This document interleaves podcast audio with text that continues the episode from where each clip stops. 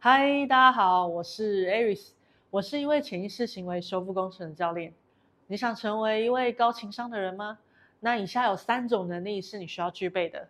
第一个，你需要先很了解自己的情绪，并且呢，这个情绪不论是正向或负向的，你都有足够的能力去理解并且消化它。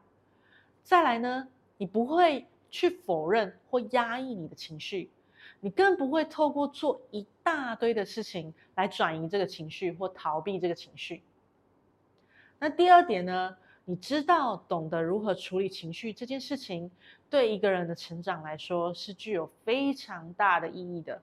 所以你会懂得如何的去消化别人与你不一样的想法，并且呢，你不会把别人的意见作为一种拒绝。第三点，你拥有自己独立的判断能力。并且呢，你能够用平静和冷静的方式来面对在关系中想法不一致的情况，并且呢，你可以用理性的沟通去沟通出双方都能同意的选项，而不是一昧的只是想要对方的改变，或甚至直觉的反击回去。